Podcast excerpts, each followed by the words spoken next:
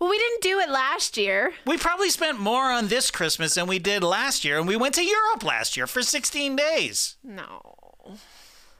Every time I ask you, hey, what, what's our budget for this? What do, we- what do we want to spend on these kids? And you're like, I don't know. We'll find out when it's done. I know. I like go, we're almost done. I'm not feeling it just yet. The Christmas spirit is not quite.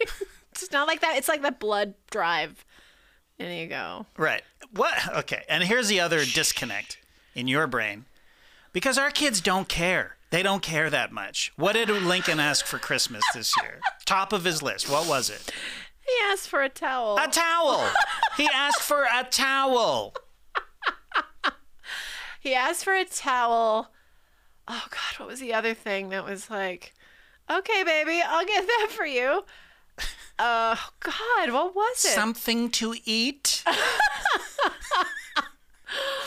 oh my God, what is it? Did we get it for him? Whatever it was. I don't know, but at the end, after all those presents, he was like, "Man, I, I, re- I saw some really nice socks." Yeah, and but I didn't want to ask for them because He regretted asking for, or, or he he stopped himself from asking socks because he thought it would be too expensive, and we got him fucking iPads.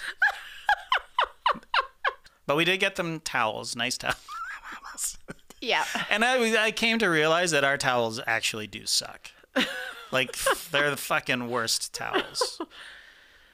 Yeah, well, they've got towels now. They don't have to drip dry anymore, like you told our friends.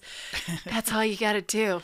Make them suffer, and then they'll ask for the bare necessities. I wonder if they actually believed that they we had actually made them drip dry for like 16 years. That would be fucking.